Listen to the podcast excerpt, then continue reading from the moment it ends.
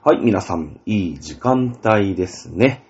えー、チャドラでございます。はい、ないしは粉雪でございます。皆様ね、いかがお過ごしでしょうかね。えー、11月に入りまして、やっと、なんか、やっとだよ、11月なのに27度、みたいな日が続いてたわけじゃないですか。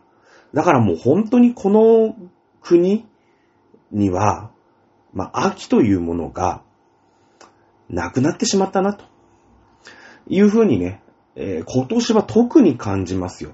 だって、またなんか、あの、今日ね、11月の8日なんですけども、今日、明日、明後日ぐらいで雨が降っても一気に気温が下がるみたいな。もう20度全体いきませんよ、みたいなのになるみたいな予報が出てるわけでしょだからその、いい秋がない。ね。えだから小さい秋を誰も見つけられないまま、もう冬になってしまうみたいな。もう秋イコール、その何もうだから夏がひどくなっちゃったから、ね。あの、僕がほ子供の頃、まあ40年ぐらい前って、多分東京の気温って32とか33とか、もう34度に行ったらもう、もうもうもうだよね、みたいな。うん。いや、その代わりね、各部屋にエアコンはなかったと思う。今はもう、平気で38だ、9だ、ね、熊谷40度だ、みたいなことになるから、そのもう各部屋とか、あと学校にももう冷房がないと、もうダメだよね、みたいな世の中になってるから、まあ、基本的に全体的に見れば涼しくなってんのかもしんないよね。うん。うん。だけど、まあ、その、世界の気温みたいなのは、まあ、結局上がってるわけでしょ？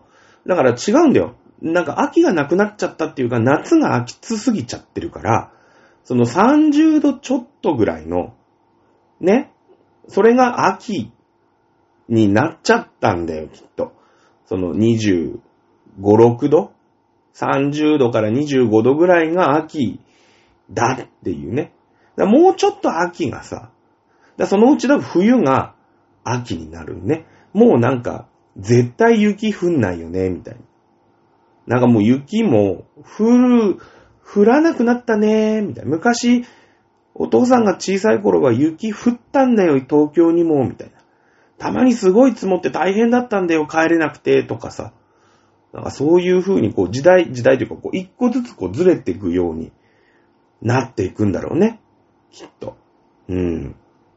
なんかそんな気がしますね。で、この、そのいわゆるこの季節の変わり目ですかね。まあ普通だったらというか、まあ私の感覚から言うと10月の、まあ、真ん中辺ぐらいからはそういう風に変わるんじゃないかなと思ってるんですけど、まあ半月ぐらい遅れて、えー季節の変わり目が、まあ来る、まあ来始めてるわけなんですけども、なんでしょうね、もうがっつり体調を、えー、崩しましてね。おそらくここ5年間、まあ嘘、えー今日、今年2023年ですから、まあ4年ぐらいで、その2020年の年明けからコロナですよね。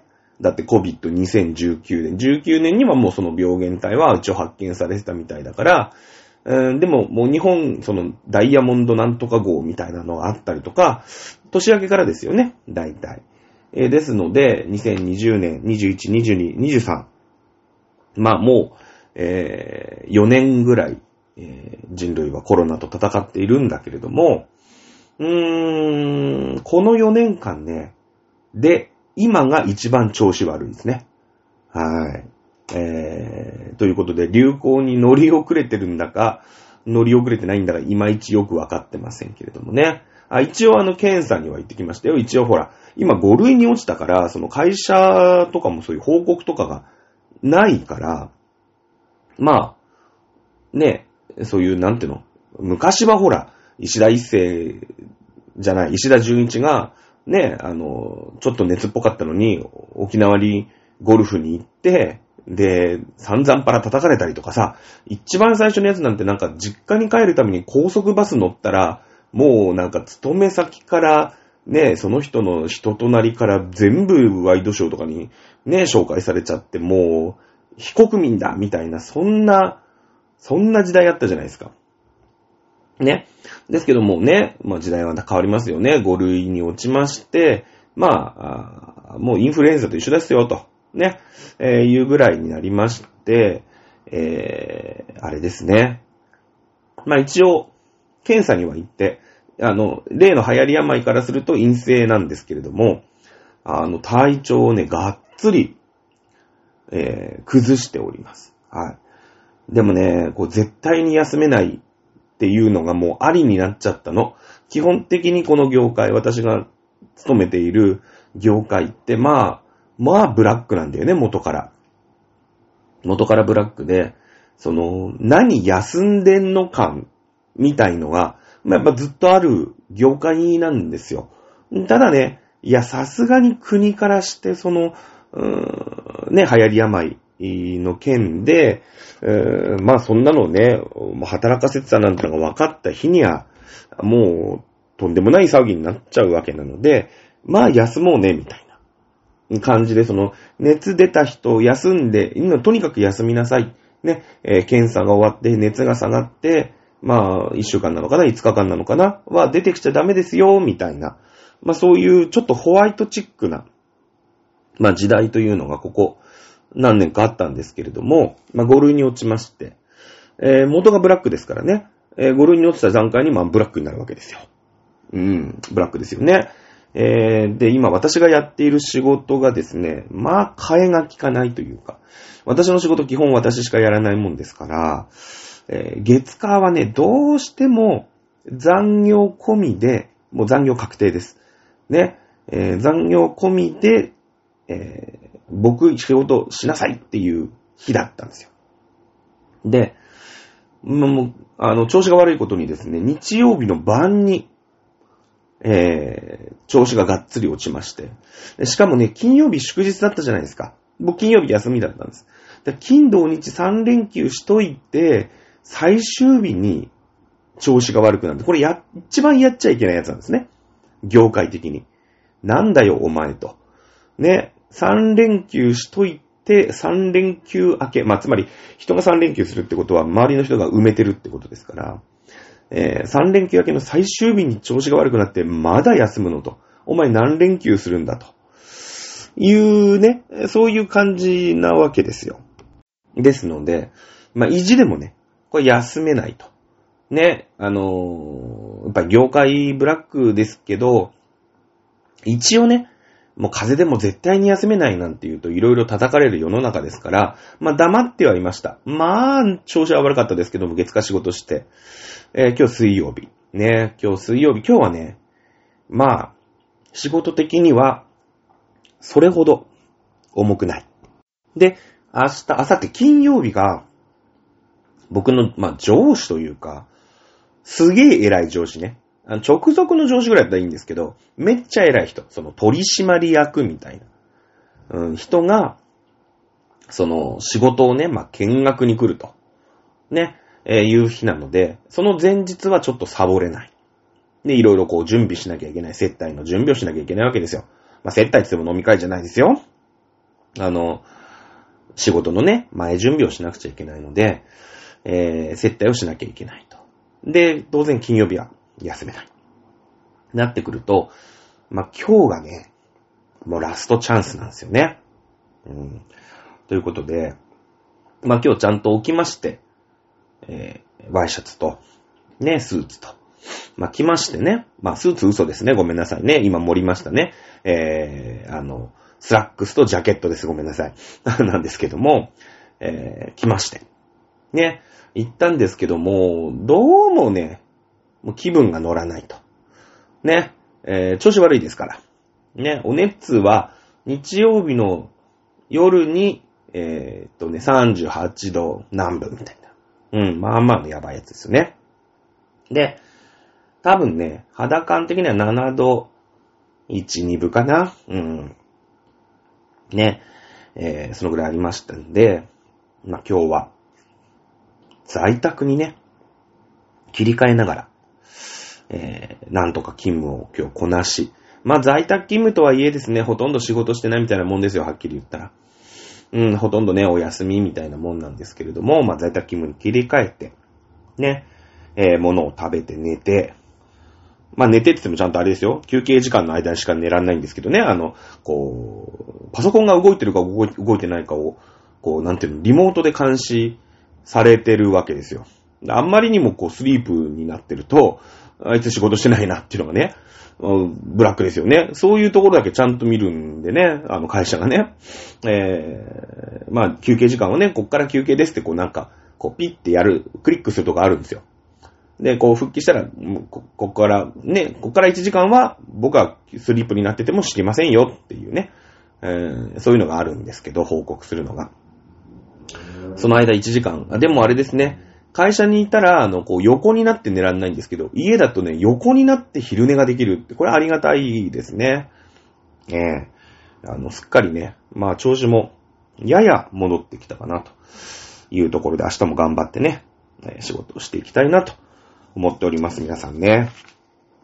あのー、なんでしょうね。もうここまで気候がわけわかんないんで、多分人間がね、うん、対処できないと思いますよ。うん。なので、皆さんもね、本当に健康には、あの、ご留意をいただきまして。おさゆが美味しい。ね。ということで、喉をいたわりながら1時間やっていきたいなとはい、思っております。多少ね、お聞き苦しいかと思います。ちょっと鼻声ですよね。さて、えー、フランス革命。ね、えー、ベルサイユのバラももう最終版。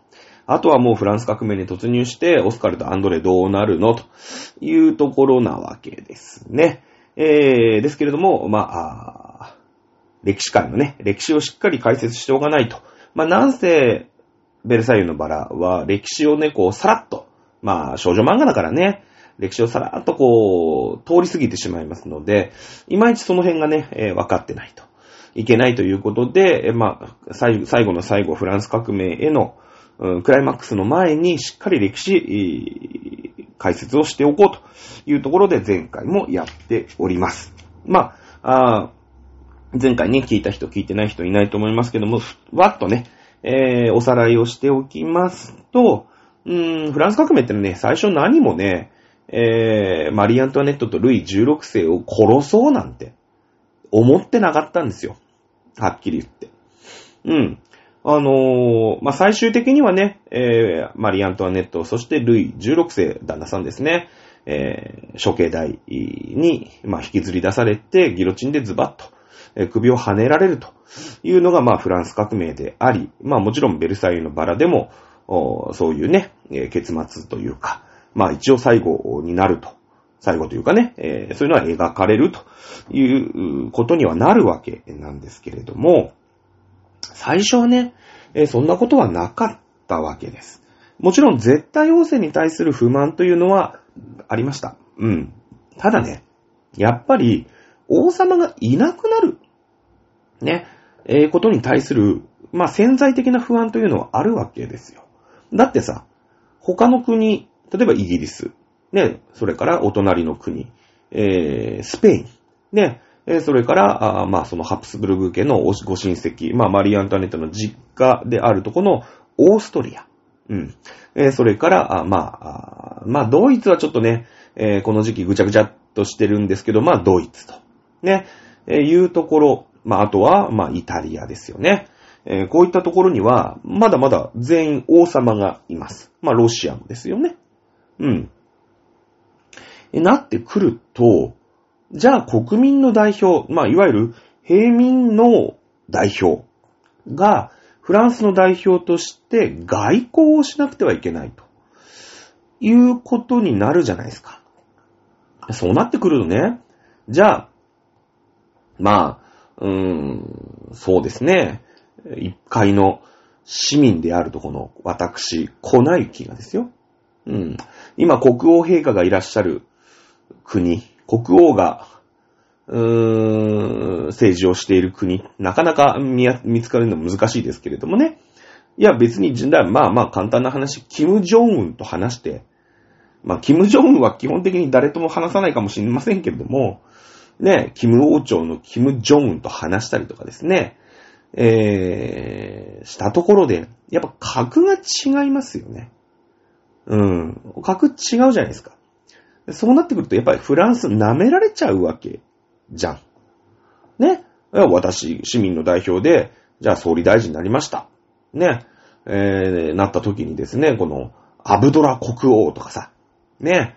あいうとこの、こう、国王様とね、えー、お話しに行く。まあ、イギリスの国王、ね、えー、話すがエリザベス、なんちゃらとかさ、ね、えー、ハプスブルグ、ね、ジョーン、ジョーンズ何世とかさ、わかんないんですけど、そういった人たちとやっぱり対等に話していかなくちゃいけない外交という場面では、これやっぱ王様って必要かもしれないよね。やっぱ核というか箔がつくという部分では。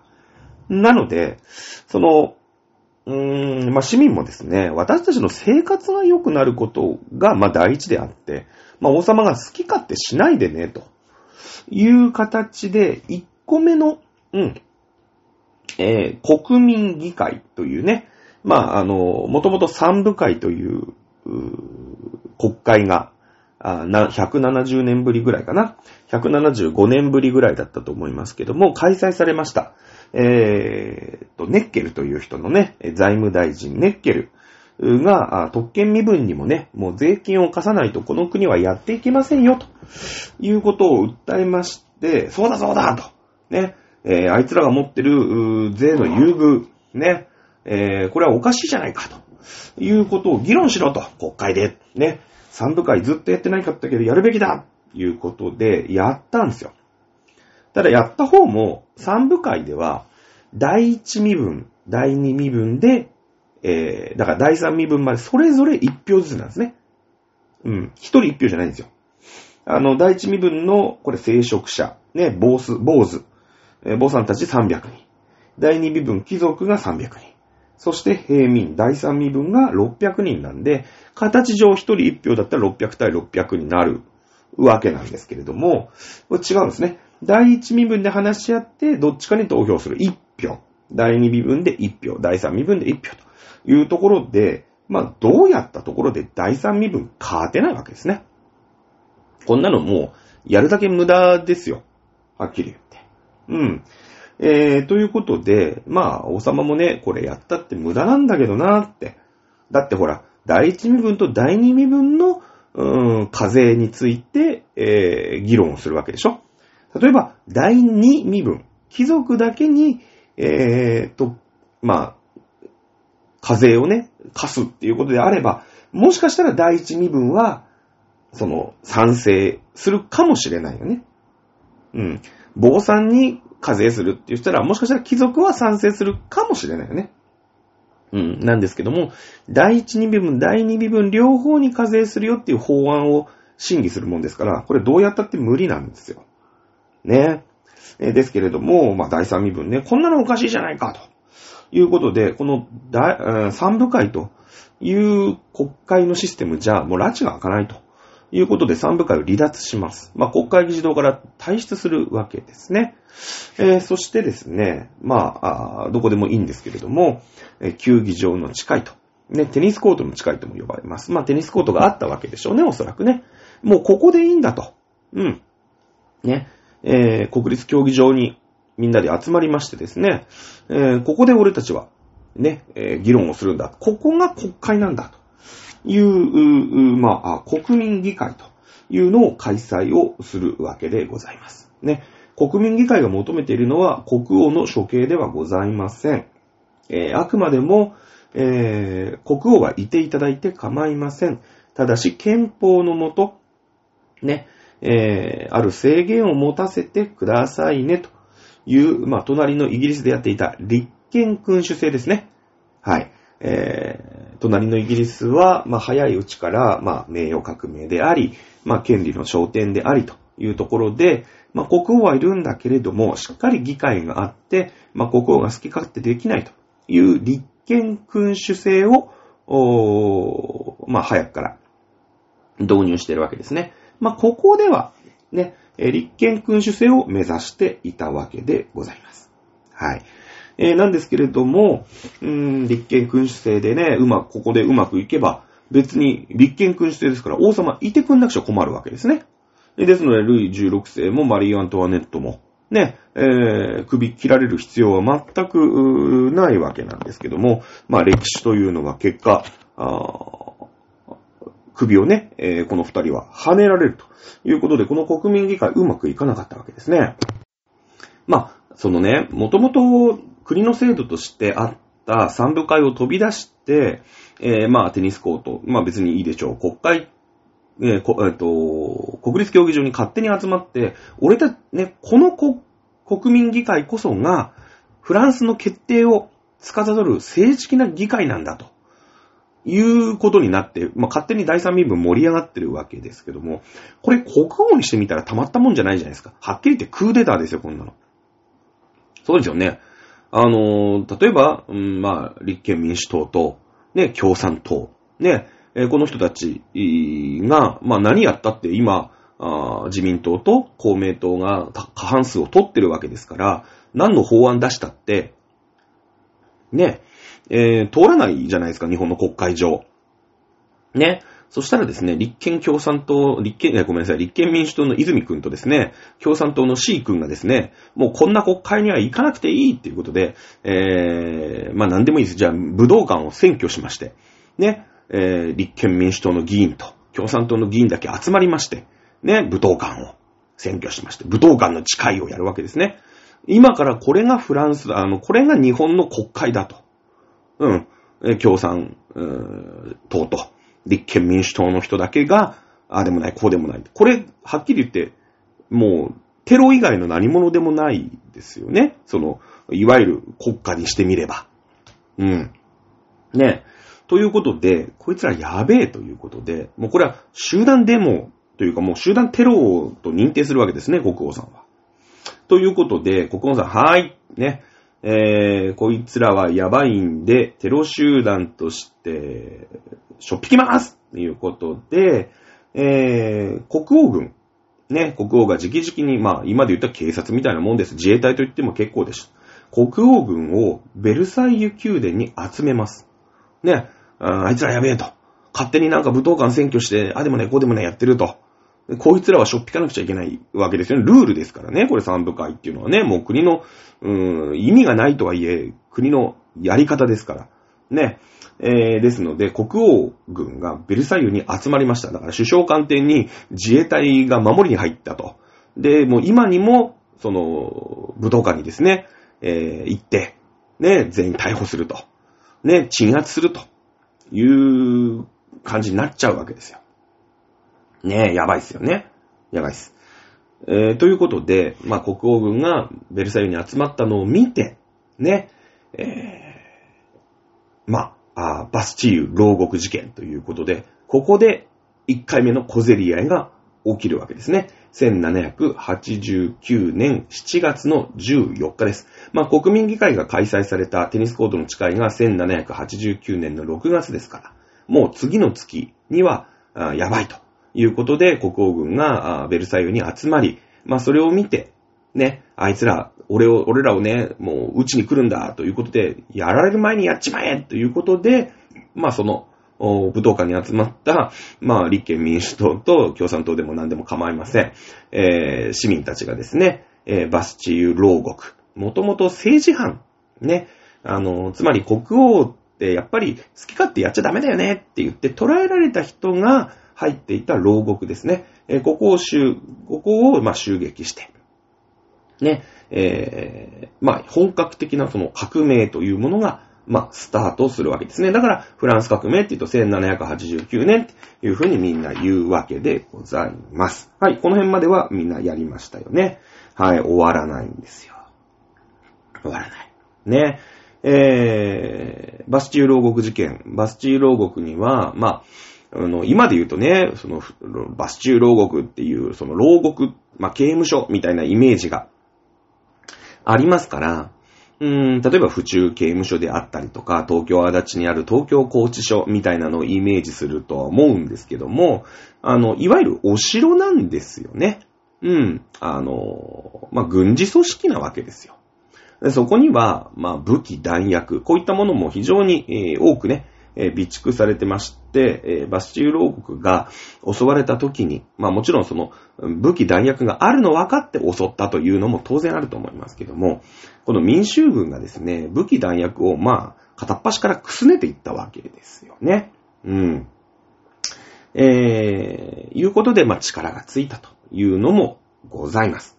そして、えー、まあね、えーまだそのテニスコートの近い国民議会だったらいいんですけど、収まらなくなる事件が起きる。これが、あバレンヌ逃亡事件。えつまりですね、えーベルサイユ行進といって、まあパリのお母さんたちが、まあ大きなデモ行進をしたわけですね。パリ、えーからベルサイユまで約20キロ、ね、デモ行進をしたわけです。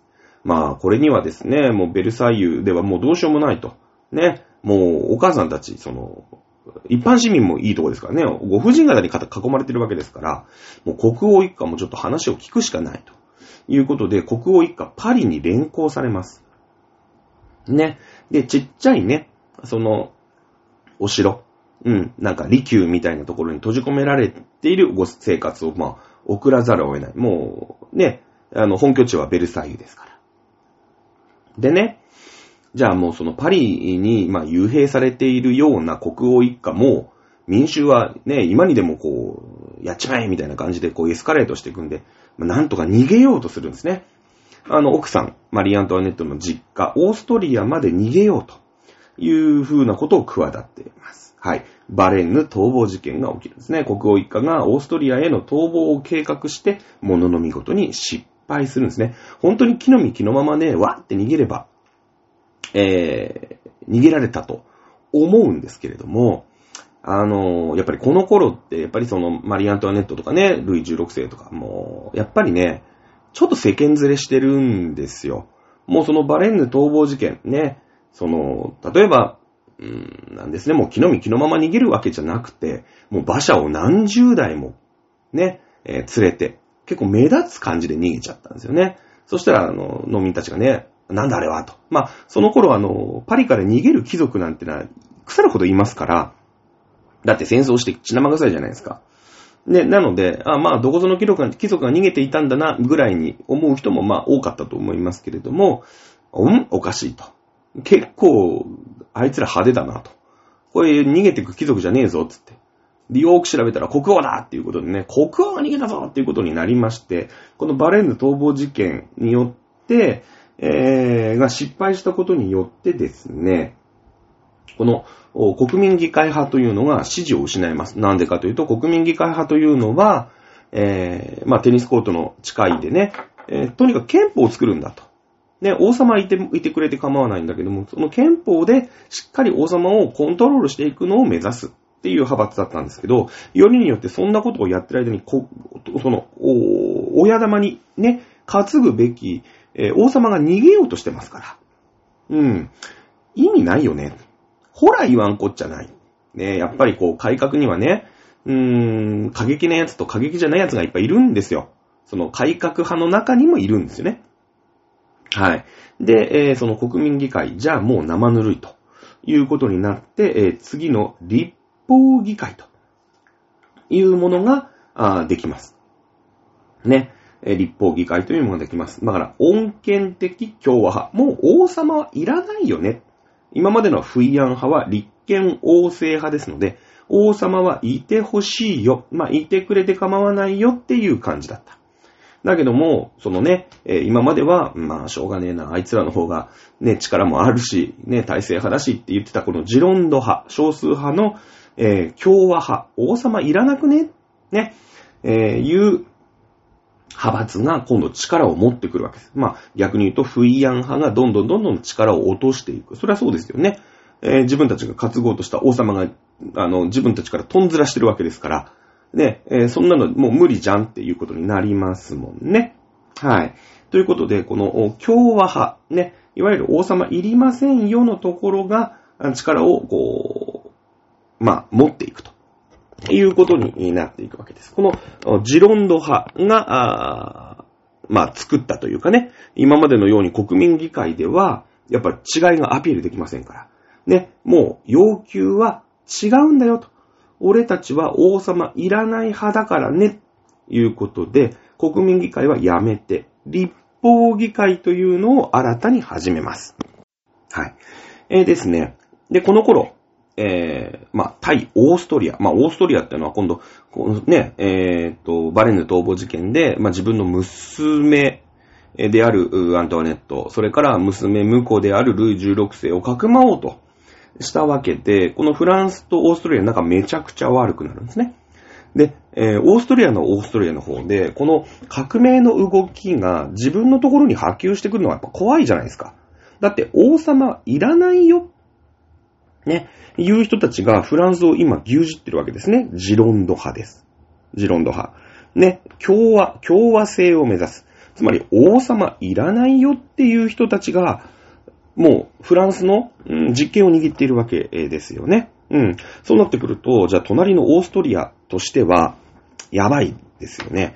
これが同じような流れで、俺たちも王様いらなくねってなるのがやっぱり怖いですので、えーオーストリアとフランスのこの、まあ、ジロンド派が、あ戦争状態に、ね、えーまあ、なってしまうんですね。これ、ピルニッツ宣言というのを、オーストリアの、まあ、王家が出すわけですね。フランスの王様に手を出したら許しませんよ。ね。いうう宣言を出します。まあ、自分のね、えー娘婿、娘と娘婿の夫婦、カップルですからね。えー当然守ってあげなくちゃいけないです。実家ですから。うん。ということで、でも、ね、えーフランスはその立法議会、ね、王様いりませんよっていうところが仕切ってるわけでしょここで戦争が起きるわけなんですね。ね、その、何オーストリアが出張ってきてんだと。これはフランスの問題だろ干渉するんじゃないよ。ね、えー俺たちは自由なんだと。うん。いう、そのピルニッツ宣言、ね、フランスの王様に手を出したら許さんぞなんて、他の国に言われる筋合いないぞ。いうことに、まあ、なっていくわけですよね。ええ、いうことでございます。だからね、フランスはこの時、その、うーん、まあ、もちろ、ん中で革命起きてるんですけども、その、なんていうのかな、えー他の諸国、まあ王、王様がいる国がいっぱいあるんですけど、まあ、次々とね、ほぼ戦争状態になってるんですよ。ね、えーなってたりもします。さあ、えー国民議会はもうね、王権の停止。ね、だ、そりゃそうですよね。王様いらないよ派なんですから。もう王様なんてものはこの世にいりませんよ、フランスは。いうのを宣言して解散をします。ね。そして、えー次の議会では、普通選挙。ね。選挙で俺たちの代表を選びますからね。いうことを宣言して解散することになりました。はい。そういうことですね。はい。そして、えーこの国民議会じゃなかった立法議会。ね。えーの次に、えーできてきたのが国民公会。国民公会の公は公民館の公ですね。ついに、初の普通選挙。まあ、もちろんね、えー時代が時代ですから、男性だけの、えー普通選挙には、まあ、なってしまうんですけれども、うーん、ね、えーここで、政権を取ったのが、ジャコバン派ですね。ジャコバン派です。えいろんな派閥が出てきたんですけども、まあ、細かい名前はね、別に覚えなくていいです。ね。フイアン派とかさ、ジロンド派とか、ジャコバン派とかね、こんなのはいいんです。ね。えー、ジロンド派、先ほど言いましたように、共和派、共和制を、まあ、求めていました。国王いりませんよ。ね。いう派閥だったんですけど、まあ、国王いらないって言ってるだけで、ね、だけでって言っても、まあ、結構、結構ね、えー共和制を訴えるのは結構過激派なんですけども、その中でもまあまあ穏健派。ね。なんだろうね。うん、国王さんも、まあ、国王ではなくなっちゃうんだけれども、まあ、あの、一貴族の一人ぐらいでは、いいよ、いて、みたいな。うん。感じね。えー、その、まあもちろんさ、日本だって明治維新になって、その、武士とかさ、そういうの、市民平等になってね、死の交渉じゃないですよ、みんな平民ですよ、みたいになるんだけど、まあそんなこと言ったって、やっぱり元武士の人は特別な存在で、まああったことは確かじゃないですか。ね、特に有名な武士さんなんかは、武家の人なんかはね。うん。まあ、そんな感じ。そういうの別にいいですよ、みたいな。ね。えー、じゃあ、あのー、次はね、えー、しっかり普通選挙をやりますって言って解散したんですけども、まあ、当然、その、立法議会を仕切ってるジロンド派が勝つと思うじゃないですか。違うんですね。えー、国民公開、まあ、初の男子普通選挙で選ばれたのがジャコバン派。ジャコバン派っていうのはね、その、もっともっと過激な、えー、共和派です。だから、国王いりませんじゃないけど、国王ぶっ殺せ。ね。あのー、さっきのジロンド派は、まあ、あのー、なんていうの、平民なんだけど、例えば有力な町人とか、えー、農民なんだけど地主だとか、まあそういった派閥の人が仕切ってるのがこのジロンド派ね。だ割とちょっと裕福なんですよ。うん。割と裕福なんですよね。ね。だからまあまあ王様もね、もう王様じゃいらんないんだけど、まあまあ金持ちの一人ぐらいではいていいですよぐらいの、こうちょっとこう、ふんわり柔らかい感じの共和派な。ね。だけどもさ、普通選挙ありますって言って、まあ、国民公、国、立法議会は解散したわけですよね。で、男子普通選挙が、まあ男子普通選挙って今私たちも、まあ私たちは男女普通選挙ですけども、普通に一人一票じゃないですか。ねえ。これ、ジロンド派勝てないんですよ。なぜか。めちゃめちゃ貧乏な人もちゃんと一票投じれるわけですよ。ねいや、だって、うん、今の日本だってそうでしょ？例えば、孫正義とか、うーん、あと誰がいんの？金持ち。ゾゾの前沢さん？うん。あと誰？誰でもいいですけど。まあ、イーロン・マスクは日本の選挙権持ってないな。まあ、孫正義もちょっと怪しいけどな。うん。じゃあ、な、誰でもいいや。ねえ、ー、なんだろう。楽天の三木谷さん？うん。も、まあ、どこに住んでるか私わかりませんけれども、まあ、一票じゃないですか。この、粉雪。ね。三木谷さんに比べたらね、どんぐらい分の1でしょうね。多分泣きたくなる分の1ぐらいの稼ぎしかありませんけども、私も一票ですよ。ね。フランスってさ、今どういう感じでした？もうめっちゃめちゃみんなクソ貧乏じゃないですか。ねそしたらさ、その、なんていうの、ボジロンド派みたいな、まあまあまあ、王様、ね、まあまあ金持ちの一人ぐらいとしては置いてやるから、みたいな政党が勝つかなぶっちゃけ。って考えると、勝たないよね。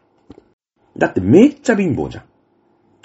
これだから、その、ジャコバン派、まあ普通選挙でこの勝つね、ジャコバン派ってのは、貧困市民とか、あと農民でも、地主じゃなくて、小作人ね、うん、土地を借りて耕して、まあ、あの、大家さんとかにこう、まあ、地主さんに、その作物を納める人の、まあ、代表みたいな人が、まあ、買っちゃうわけですよ。で、この人たちってのはさ、その、王様じゃなくなっちゃうんだけど、まあ金持ちの一人にしていいよじゃなくて、やっぱ恨みつらみが強いじゃん。当然。ね。強いじゃないですか。あいつらのせいでどんだけ俺らはひもじい思いをして、どんだけ俺らは苦しんでんだっていうことで、あのルイ16世とね、マリー・アントネット殺せいうことになっちゃうんですよ。怖いですよね。民主主義ですから、ルイ16世を殺せ、マリー・アントネットを殺せっていう人たちが多数派になっちゃうわけでしょ。そうすると、うん、まあ、これこれこういう理屈で、ルイ16世とマリ・アントネットを殺しますよっていう法案が、まあ、通っちゃうわけですよ。ね？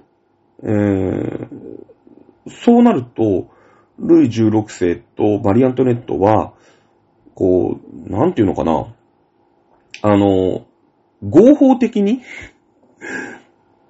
処刑されることに、まあ、なっちゃうわけですよね。まあもちろんね、その事後法って言って、何々しちゃダメです、何々しちゃダメですって最初から決まってなかったら、あの、罪は訴追されないとか、まあいろいろね、えー法律的な問題はもちろんあります。ね。えー日本だってそうでしょ？その、昔だったらマリファナ吸ってても怒られない時代があっただろうし、きっと。ね。えーその、今はダメな、ダメになっちゃったものとかあるよね、多分ね。多分ね。だけど、まあ、そ今の時代、今決まってる法律をどう破ったから、はい。えーあなたはこのぐらいの罪ですっていうふうにね、明文化されてますので、まあ、それじゃない、明文化されてないものを、ね、例えば僕が今、合法である、チューインガムを食べていたと。ね、明日、チューインガム禁止法案っていうのが成立して、ね、えー明日、僕のところにトントントンって警察が来ましてですね、あなた昨日、チューインガム食べましたよね。今日からチューインガム禁止なんで、えー昨日チューインガム食べた人は、あの、逮捕です。これダメなんですよね。これだ、やっちゃいけないんですよ。だって昨日は政府だったわけだから。うん。ね、チューインガム法案ってのが今日からですよ。で、今日からチューインガム食った人は、あの、罰金刑ですよ。いうのを知らしめといて、じゃあ、はい、今日からスタートです。ってなって、チューインガム食ったやつは罰金ですよね。もちろんね。それはいいんですけど。なので、まあ、このルイ16世マリ・アントネットの処刑、えーこれが合法、完全に合法かというと、まあ、微妙なとこではあるんですけれども、まあ、いわゆる合法的に、ね、だって、選挙で決まった多数派が作った決まりで、ルイ16世は、とマリ・アントネットは、ここで処刑されるんですね。はい。えーここで共和制というのがスタートします。まあ、あのーはっきり言ってしまえば、ほぼここで、えー、ベルサイユのバラに関しては、物語は、まあ、終わるわけですね。もう、もうちょっと、もうちょっと前に終わってるんだけどね、実はね。はい。えー、ここまでを描いたのが、まあ、ベルサイユのバラ。まあ、最後はね、その、オスカルとアンドレの中心の話になりますので、ルイ16世とかマリー・アントワネットは、まあまあ、あの、引きずり回されて殺されましたっていうぐらいでね、結構あっさりめに書かれることが書かれてるんですけれどもね。はい、ということでございます。ただ、フランス革命はまだね、えー、ここで3分の1も終わってないんですよ、実は。ね。ですので、フランス革命のその後、ちょっとね、あと20分ばかしありますので、ズバッと説明をしていこうかなと思います。さあ、実際問題、えー普通選挙をやって、まあ、いわゆる貧乏人の政党、ね、ジャコバン派が、あまあ、政権を取りました。えーそして実際問題、つい最近まで国王として政治を行っていたルイ16世、そしてその妻マリ・アントネットを処刑すると。王様がこれ、ね、まあ平民、貧乏平民に殺された。このショックはね、結構でかいですよ、はっきり言って。うん。この流れが、周りの国々にとってはめちゃめちゃ怖いですよね。王様にとって。やっぱり、王様もちょっとやましいとこあるわけよ。国民を苦しめてたな、みたいなとこちょっとあったりするわけじゃない？ね。いうことで、この流れは食い止めないと、めんどくせえことになるな。いうことで、ここで、えー、第1回、対仏大同盟、いうのができるんですね。やっぱりね、フランスはちょっと先を行き過ぎてしまいましたね。どんどんどんどんその、まあ、最初は王様いていいですよ。ね、憲法だけ作らせてくださいっていう立憲教、立憲君主制。そして、まあ王様も金持ちの一人ぐらいではいてもいいですよっていう恩恵的共和制。そして実際問題、えー選挙をやってみたら、もうそんなんじゃない。王様はマジぶっ殺せっていう、まあ、急進的な共和制、ジジャコバン派が最後、えー、政権を取るという流れになりますので、この流れを、まあ、食い止めなくちゃいけないですので、イギリスの首相、ピットという人がいるんですね。でこの人が提唱しまして、もういろいろあるけど、フランスのこの流れやべえと。ね。みんなやっぱり国王持ってるわけでしょ？ね。なので、えー対仏大同盟。つまりフランスの流れを食い止めるぞと。いうことで、えー、だからもう、フランスに対してフルボッコで戦争するぞ、ね、いう、この国民公開を潰さないことには、あのー、フランスはほら、ね、もう、王様処刑されてますから。ね、えー、戦いましょう。いうことになっていくわけです。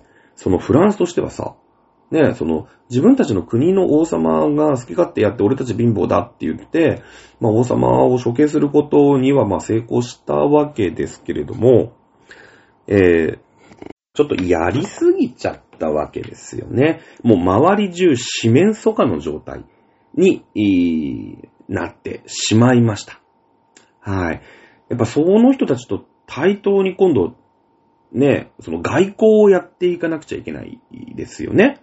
まあ、少なくともこのジャコバン派の代表が、うーん、もう、四面楚歌の状態で、やっぱ国際政治をやっていかなくちゃいけないというところに追い詰められるわけです。はい。追い詰められた人が、えー、ロベス・ビエ、ピエールなんですね。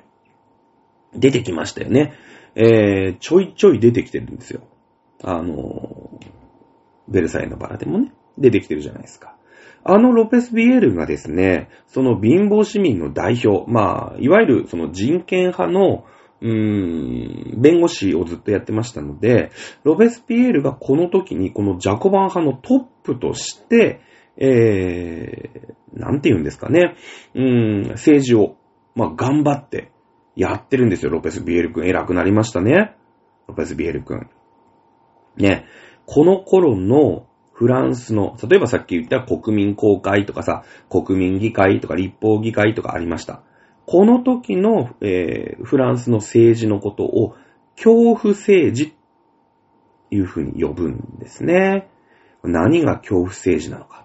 やっぱロペス・ビエールがさ、まあもちろんね、選挙でしっかりした選挙をやりました。そしてジャコバン派、えー、が勝ちましたので、まあ貧乏市民のね、代表として、まあ自分がトップについて政治をやるわけなんですけれども、そのある種革命のおかげでね、トップになった、みたいなとこ、あるじゃないですか。だから、あの、誰も信用できないんですよ。だって自分たちが裏切ったというか、まあ自分たちが、ま、まあまあ、半分グレーみたいなことをやって、政権を奪ったわけでしょ。ってことは、自分たち、自分がね、ロペス・ビエルが、まあ、市民の代表だって言って、こう、政治をしてるわけだけれども、自分も誰かに裏切られて、ね、クーデターを起こされるんじゃないかっていう恐れが、すごいあるわけよ。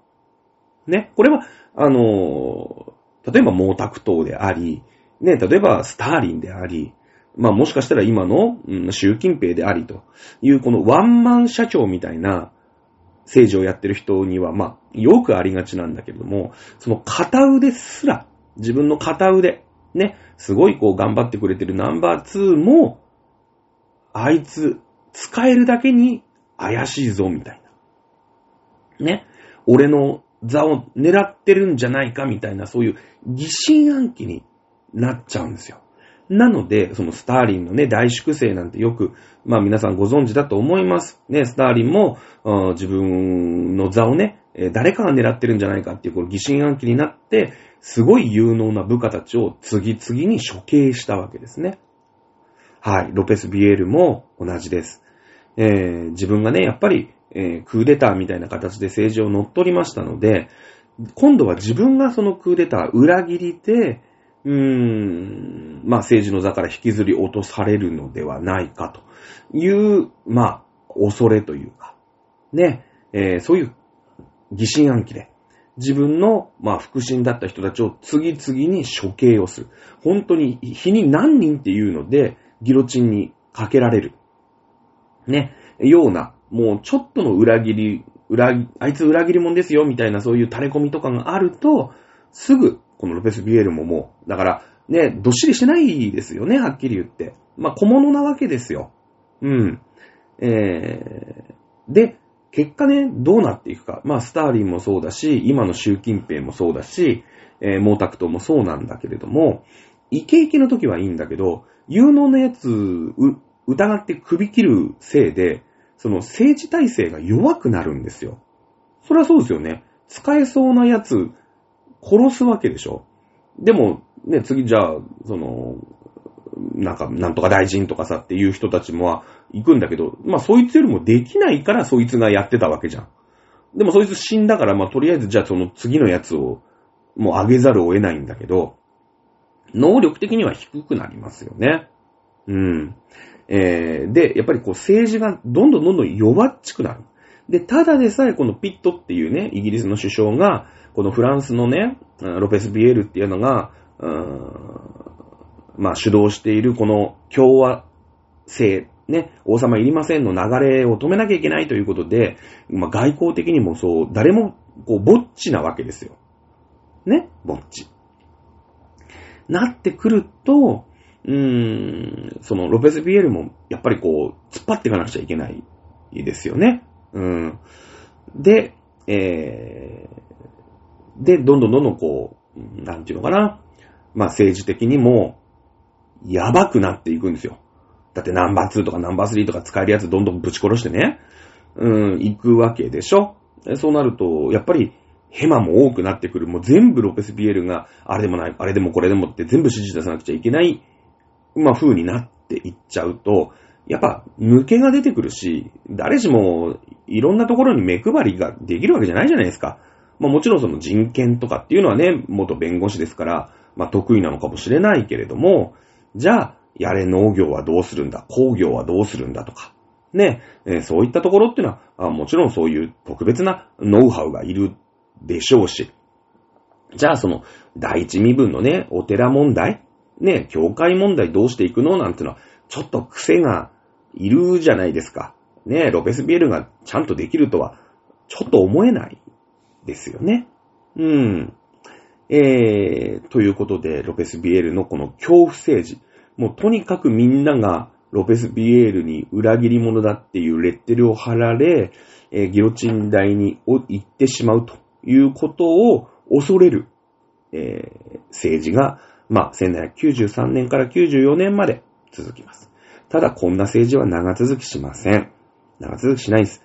えー、とですね、ロペスビエルも、ね、自分が、まあ、恐れていた通り、ね、テルミドールという、まあ、腹心のクーデターにあって逮捕。そして自分もギロチンで、まあ、処刑されるわけですね。されるわけです。はい。まあ、あ一応、ロペス・ビエルがやったことは、このジャコバン憲法、ね、え憲法を作りました。はい、主権在民、ね、貧乏人に主権がある、まあ、貧乏人というかね、えー、平民に主権があるよ。そして男子の普通選挙。これ、普通選挙だからロペス・ビエールが、あ仕切ってるジャコバン派は、まあ、勝てたわけですよね。これが、うん、例えば国税、えー、を、うん、わかんないですけど、えー、何千フラン払っている人が、は、えー、選挙に行けます。ね。その、貧乏人は選挙に行けませんとかだったら、ジャコバン派が勝てるとは到底思えないですよね。ジロンドの派、ジロンド派のままだったわけですから。なので、もうジャコバン派、ね、ロペス・ビエルが立った時点で、もう選挙は普通選挙、ね、えー、税金をいくら納めてるとか納めてないとか、そういうの関係ない。男子だったら全員一人一票。だってその、そのシステムで一人一票って決まったわけでしょそして自分が勝ったわけじゃないですか。ね。えー、いうところでございます。ね。そして、この、ロペスビエル、これワンマンですから。ね。えー、ロペスビエルが終わった後、できたのが今度、総裁政府というのになります。えー、ロペスビエルがですね、こう、ワンマンで、いろんな弊害出てきましたよね。ワンマンだけに、その、片腕となった人たちをどんどんどんどん処刑して疑心暗鬼になっていったっていうのもそうだし、自分の不得意のところの、やっぱ政治にすごい抜けが出てきてる。よね。うん。とか。えー、まあワンマンになるとその、ね、えー、権力がやっぱ増大になりますから、やっぱりこう、ギスギスするわけですよ。で、結局ロペスビエルだって部下のクーデターで、まあ死ぬわけですよね。ギロチンにかけられちゃうわけです。なので、やめよ。ね、ことになりました。次の総裁政府はですね、これ何が元でロペス・ビエルみたいなやつが出てきたかっていうと、男子の普通選挙だったわけですよね。男子の普通選挙。うん。えー、その所得制限を設けなかったから、まあ貧乏人で一番過激なやつが、えー、政権を取ったと。ね、えー、いうことなんですけれども、やめようということで、次の総裁政府、財産資格による制限選挙を復活させました。ね。やっぱりね、貧乏人でよくわかんないやつは、恨みつらみが強いから、ちょっと過激だね。良くないよね。いうことで、戻したんですよ。ちょっと金持ちだけにしよう、選挙は。ルイ16世とマリアンテルと殺され損だよね。はっきり言って。うん。最初からね、あの、普通選挙なんかやんなきゃよかったんですよ。やっぱ民度が低いですから、貧乏人は。うん。え日本も長らく、所得制限による選挙やってましたけども、いきなりね、普通選挙やっちゃダメなんですよ。そのやっぱり、お花畑、ね、やっぱりこう左派の人ってお花畑だから、普通選挙で一人一票が本当にね、えー、世の中をこう正しく導くみたいなことに、まあ結論づけちゃうし、きっとロペス・ビエルもそういうふうにいろんなところで、こう、訴えてね、うん、いたと思う。うん。だけども、やっぱり民度っていうとこではさ、ね、うーん、やっぱり、その、貧乏人がめちゃくちゃ多かったから、当時のフランスって。民度も減ったくれもないよね。だって、その市場とかでさ、食い逃げとかそういうのが横行してるような、ね、時じゃない。で、そういう時は、やっぱ真っ当なやつで、しっかり政治をやる人を選ばないと、みんな普通選挙やっちゃったら、やばいんだよね。だから日本もね、まあ、まだ、まだ日本は稼ぎが皆さんありますからいいですけれども、これが本当にね、うん、変なとこで戦争があったりなんだりなんかしてですね、えー、原爆の1個や2個また落ちてですよ、もう国民がもうね、飢えて飢えて仕方がないというところに普通選挙やっちゃダメですよ。はっきり言って。そしたらね、山本太郎みたいなやつが総理大臣になっちゃうわけなんですよ。うん。だって、やっぱ貧乏人にとっては魅力的じゃない？消費税はすぐ、ね、撤廃しましょう。ね。えー、あと何言ってますか？なんか、いろいろ言ってますよね。もうどんどんどんどん、ね、MMT って言ってさ、国がね、どんどんどんどん金を吸って、ばらまきばいいんですよ、と。言ってるじゃないですか。本当にそれが正解だったら、今の岸田さんだってやってますよ。いろんなことやったらね、国がぐちゃぐちゃになっちゃうわけですよ。うん。だって、みんな働かなくなるよね。間違いなく。なんで働くのって言ったら、やっぱ頑張ったら頑張ったやつが、金をもらえる。出世できる。っていう、少なくともそういうシステムで資本主義って動いてるわけじゃないですか。だけど、ね、働かない奴が月30万もらえる。頑張って働いて35万だったら誰も働かないですよ。はっきり言って。それは日本としてはおかしいよね。もう国にべったり依存して。ね。一瞬はいいかもしれないけれど。うん。っていう風になっちゃうからやんないわけでしょ、結局。そうだよね。だけども、ね、めっちゃみんな貧乏で、もう生きるもギリギリみたいな、当時のフランスみたいな状態に、まで日本が落ちてしまったら、もう、そういう人たちが、山本太郎に一票入れると思うんだよね、俺はね。うん。さあ、そんな感じで。はい、総裁政府の話がずれましたね。もう1時間過ぎたんですけど、ざっとやっちゃおうかな。うん。えー、ということで、はい、えー、普通選挙やめました。制限選挙にしました。そして、さっきね、ロベスビエルの一人独裁。これも良くなかった。一人独裁だと、やっぱりみんながね、疑心暗鬼になる。ギスギスする。ということで、5人の総裁による政府。ね。なので、これ総裁政府っていうことになるわけですよ。はい。これも、結局ね、あんまりうまくいかなかったんです。ね。うまくいかなかった。今度5人にしたことによって逆の弊害、決断が遅い。ね。いうことになっちゃうんです。もうちょっとここからは駆け足でいきます。あの、ベルサイユ、えー、ごめんなさい。えー、ベルサイユのバラね。あの、関係ないですからね、もうね。うん。はい、お茶湯を飲みまして、喉を回復させたところで。でね、結局ね、いろいろやっても、みんな一長一短でうまくいかない。まあ、そりゃそうですよね。その共和制っていうのが一番最初なわけですよ、フランスって。最初はなかなかうまくいかないですよ。次。応答派にちょっと戻ってみようみたいな。ね。やっぱ王様行った方が良かったじゃんっていう風に。だからフランス革命ってね、い、行って行って行って行って戻って戻って戻ってなのよ。うん。だからね、やっぱルイ16世とマリアントネットね、悲劇だよね。行って行って行っての一番過激なところで殺されちゃったんだよ。だけどやっぱ必要だったんだよね。うん。ね。いうところで、その、ああでもない、こうでもないってやるんだったら、こっからざっといきますよ、本当に。えー、やるんだったらね、その、やっぱり力のあるやつって絶対必要だよねっていうのを国民が求めちゃった。だけど、ルイ16世とマリアントネット殺したの自分たちだからさ、ブルボン家滅亡させちゃったでしょ？まあ一応子供いるんだけどね。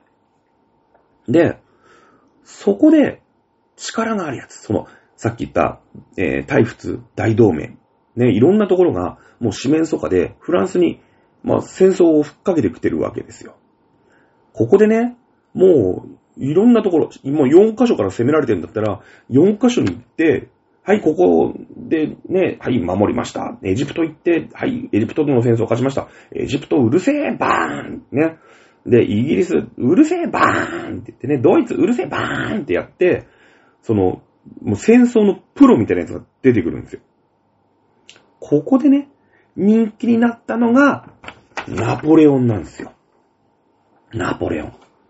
で、あの、もうフランスは王様も自分たち殺したんだけど、やっぱ強いやついなきゃダメじゃねっていうところに出てきたのが、この戦争の天才のナポレオンなの。ね。で、も国、もう国中の人気者になる。で、ナポレオンが出てきて、ナポレオンが、今度、皇帝になる。ね。まあ、いろいろあるんだけど、で、めっちゃはしょるとね、ナポレオンが今度皇帝になる。人気あるから。王様の代わりだよね。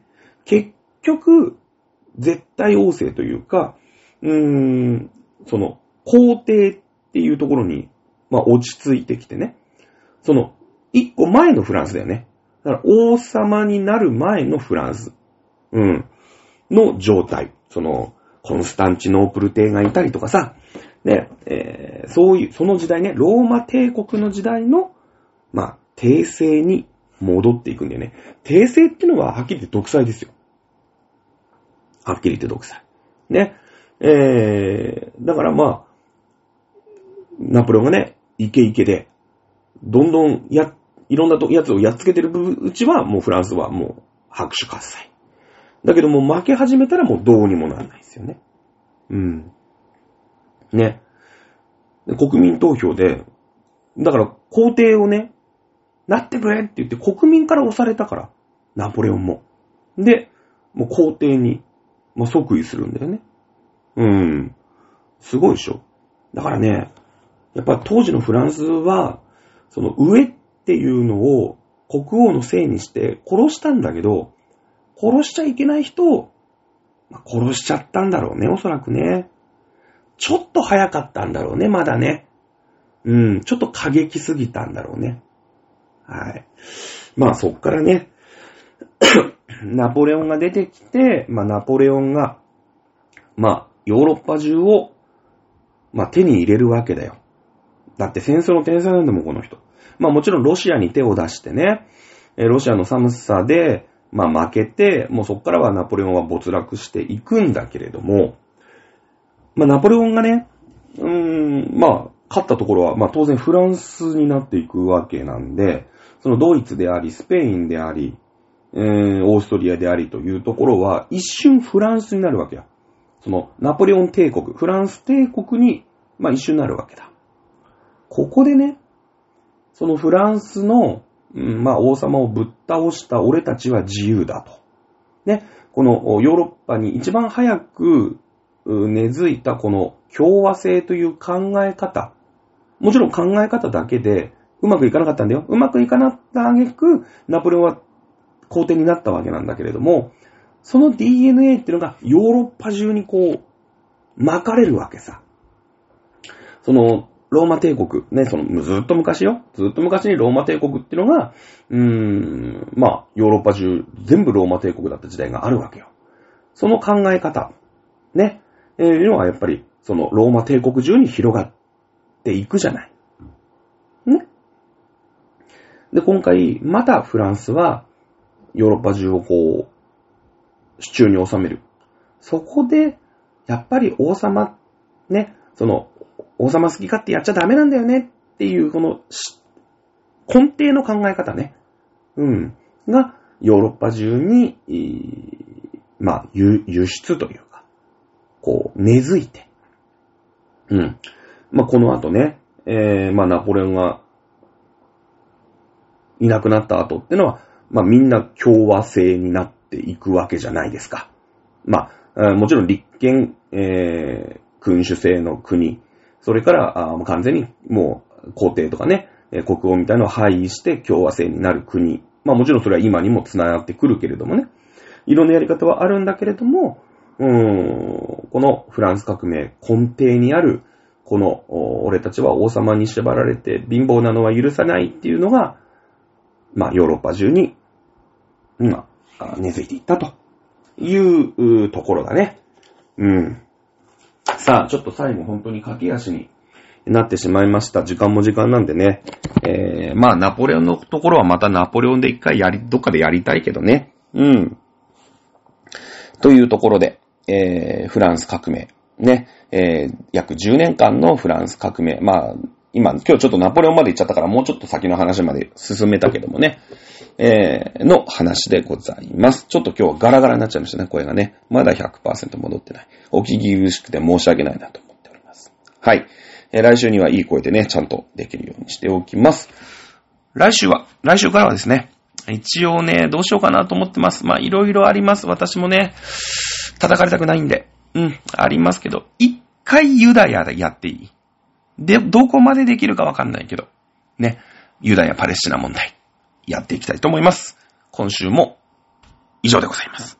ありがとうございました。また来週お楽しみください。さよなら。